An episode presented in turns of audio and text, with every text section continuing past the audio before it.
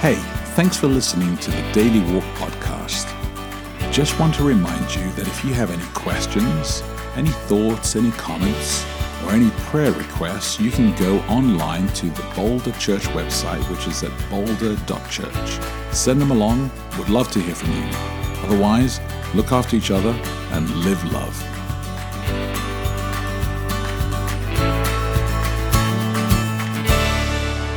Good morning. It is Sunday, July 28. Welcome to Daily Walk. I'm Becky De Oliveira. And I'm Japhet de Oliveira, and it is indeed a brand new day and a brand new week, and I'm excited for that. Excited for uh, as we continue in the book of Colossians, the really short letter, but a very powerful letter. I'd like to let me pray for today and pray for the week ahead.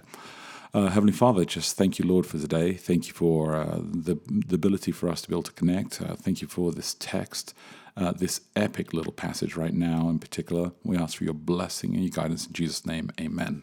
Amen. If you are only just now joining us on Daily Walk, let me just explain briefly what it's about. Boulder Adventist Church and a collection of other churches collectively known as the GRC, the Global Resource Collective, preach on a common passage every week. And so we also offer a Bible study that goes along with that. It comes, it's on the boulder.church website. Um, it also comes as an email. And then we have a, a, writer write about the passage each week, give a reflection, and come up with a question to talk about. And the podcast is basically us reading the passage aloud and then discussing the what we call recalibrate question amongst ourselves. And you know, yeah. you can you can then extend the conversation as you listen. So, without further ado, we read the the passage in a different translation every day. The first and last day of the week, we do the same translation, the ESV, the English Standard Version. That is what I'm starting in now. And our passage for this week is Colossians 1, verses 15 through 23. Subheading The Preeminence of Christ. He is the image of the invisible God, the firstborn of all creation. For by him all things were created in heaven and on earth, visible and invisible, whether thrones or dominions or rulers or authorities. All things were created through him and for him. And he is before all things, and in him all things hold together. And he is the head of the body, the church. He is the beginning, the firstborn from the dead, that in everything he might be preeminent. For in him all the fullness of God was pleased to dwell, and through him to reconcile to himself all things, whether on heaven, whether on earth or in heaven, making peace by the blood of his cross. And you who once were alienated and hostile in mind, doing evil deeds, he has now reconciled in his body of flesh by his death, in order to present you holy and blameless and above reproach before him if indeed you continue in the faith, stable and steadfast, not shifting from the hope of the gospel that you heard, which has been proclaimed in all creation under heaven, and of which I, Paul, became a minister. I love this passage. Do you? Yeah, I really do. I actually think that this is uh, probably one of the most uh, epic little section of verses here in the entire Bible, actually. Um, and I think it's because it really Paul goes out of his way to to in the most succinct way to be able to say, look, this is who Jesus Christ is, and and don't forget how amazing that actually is. So it is fantastic. Every single sentence, every single phrase is packed. I mean, I think he was just so intentional with uh, with everything that he wanted to say, just in these nine verses. So it's fantastic, which is which I think leads into the question today, which is this: What is ridiculous in this passage? Are Paul's pronouncements too far fetched? And what have you heard about Jesus that seems outrageous? Well, you just said that you thought it was fabulous and wonderful, so clearly you don't think it's ridiculous. I think it's ridiculous, like crazy ridiculous, like oh, good. But I also think that it's when ridiculous. When you use the word ridiculous, no. do you mean crazy good? No, no, no. no okay, so no. what? I think I you think, do mean ridiculous yeah, in the normal sense. I think that people okay. do think it's ridiculous because uh, it is it is uh, a very bold claim above everything, above every other religion, above every deity you could ever imagine, above every other faith you could ever believe in. There is Paul is saying there is this one, and he is Jesus, and it is. I mean, he says, look, you, you understand who God is. You may have thought of who God is. He is, but there is Jesus as well. And he, I mean, he's explaining the Trinity uh, in new ways. And uh, I mean, it's, it's really, it's fantastic. So yeah, it is, and it is. It seems too far fetched for some people. Uh, there are entire denominations that that struggle with this idea because they struggle with the idea of which, Jesus which being idea? Jesus being God. Oh, okay. So the whole you are talking about the assertion of Jesus being God. Yeah. Because the only thing that really stood out to me as being, I don't know, I guess what you would call ridiculous is the idea that we used to be super evil until we accepted Christ. I don't find that to be something that I notice just generally speaking. I don't think the you you know, you'll get these stories of some horrible murderer drug dealer who becomes converted and is a wonderful person. Fair enough, but most people I think have kind of a baseline of behavior and maybe you dip a little bit above or below that, but this constant assertion that we're incredibly evil and then once we're Christians we're not. I totally don't get that.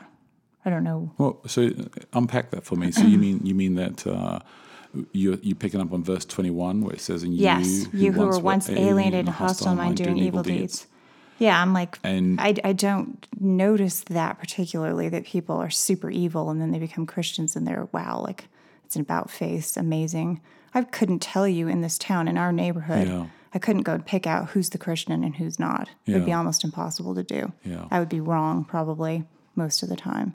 Hmm. So I feel like people people's deeds are more related to things like their basic nature, their upbringing, their choices. I don't know things like that.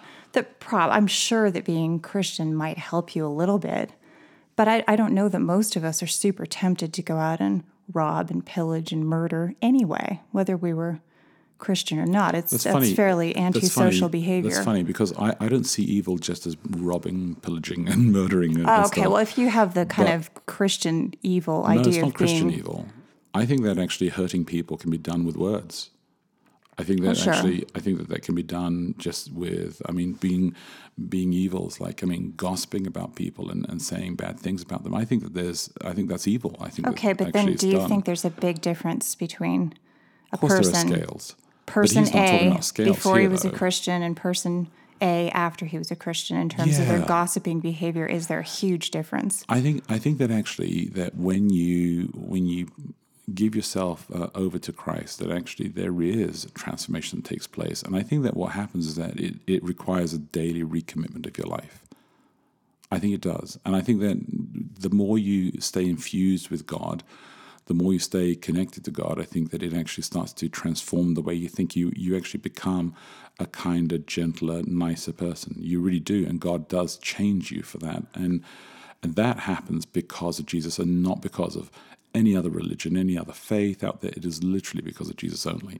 Okay. And that's why this is ridiculous, this passage, because people don't see this. People are just like, ah, kind of like, well, you know, um, we can try, we can we can make social changes, we can we can train, or maybe we don't need to. Maybe everything, everybody's kind of like okay. But I think that it actually happens with the power of Jesus, because by our own will we can do it for a sustained moment, but not sincerely. Like love is love really something that it can be truly done unless it actually comes from God. Well, what would you say then to the argument a lot of people are making at the moment, which is that it almost seems like there's an inverse correlation between how Christian people claim to be and how kind of hateful they are in their words and actions? That's kind of I think- particularly true in our that- political moment. Well, let's let's be candid about the political thing here. Uh, what you have is that there are people who are co-opting Christianity, claiming that that is Christian, but it's not actually Jesus. So I think it's actually uh, very unfortunate right now, and it's actually it's not just now; it's been every single generation. All over the world, there have always been people who said, "In the name of Jesus, I will go do a crusade. In the name of Jesus, I will go and." But then we're told in the people." Bible that all we have to do is call upon the name of Jesus. And so if people are using the name of Jesus, doesn't that imply that Jesus has come to them? Do you think anybody does anything really terrible under the name of the American flag or under the name of the British flag? Yeah, I think people have done. So. So if they do, is that not possible that people do that as well in Well, the name of Jesus? The difference is that a flag doesn't have the capability to respond to you. Jesus yeah, does. So what we're told is that if we call on the name of Jesus, the Holy Spirit comes to There us. There is. and then it's our choice to accept and reject. This is where God is not like controlling us; He gives us the freedom. Okay, but then can you can you think that you want to accept something and be totally unaware of the fact that you are rejecting it? Like people don't think they're rejecting. I think people actually know. Uh, they may not know entirely all the time, but I think most times people actually know. They have like a, a look. I, I know when I'm, I'm speeding on the highway. I know that I'm I'm not. I shouldn't be doing it. All right, I know this. When the when the police pull me over and they're like, they're giving me a ticket. I'm like, I'm not arguing with them. They, I know I was wrong. And I know this instantly in the time as well. And, and I think that we know when we're doing something good and when we're doing something bad. But look, our time, this is great. And I think we can, this will unpack this week because this is actually a, a pretty ridiculous text. Uh, and it is, it is actually outrageous what he's claiming here. And so our time is up for today. Uh, let me repeat the question one more time, and we'll we'll address this some more this week for sure because I think it's phenomenal. But uh, let's uh, let's see what is ridiculous in this passage. Are Paul's pronouncements too far fetched? And what have you heard about Jesus that seems outrageous? Think about that, look after each other, live love, and we'll connect tomorrow. Thanks for your support for the Daily Walk podcast. Wherever you are in the world, we just want to let you know that we're praying for you and we're glad that you're praying for us too. If you can help us out by giving online, then please go to boulder.church forward slash give and help this ministry actually make an effect on others as well. Keep us in your prayers, look after each other, and live love.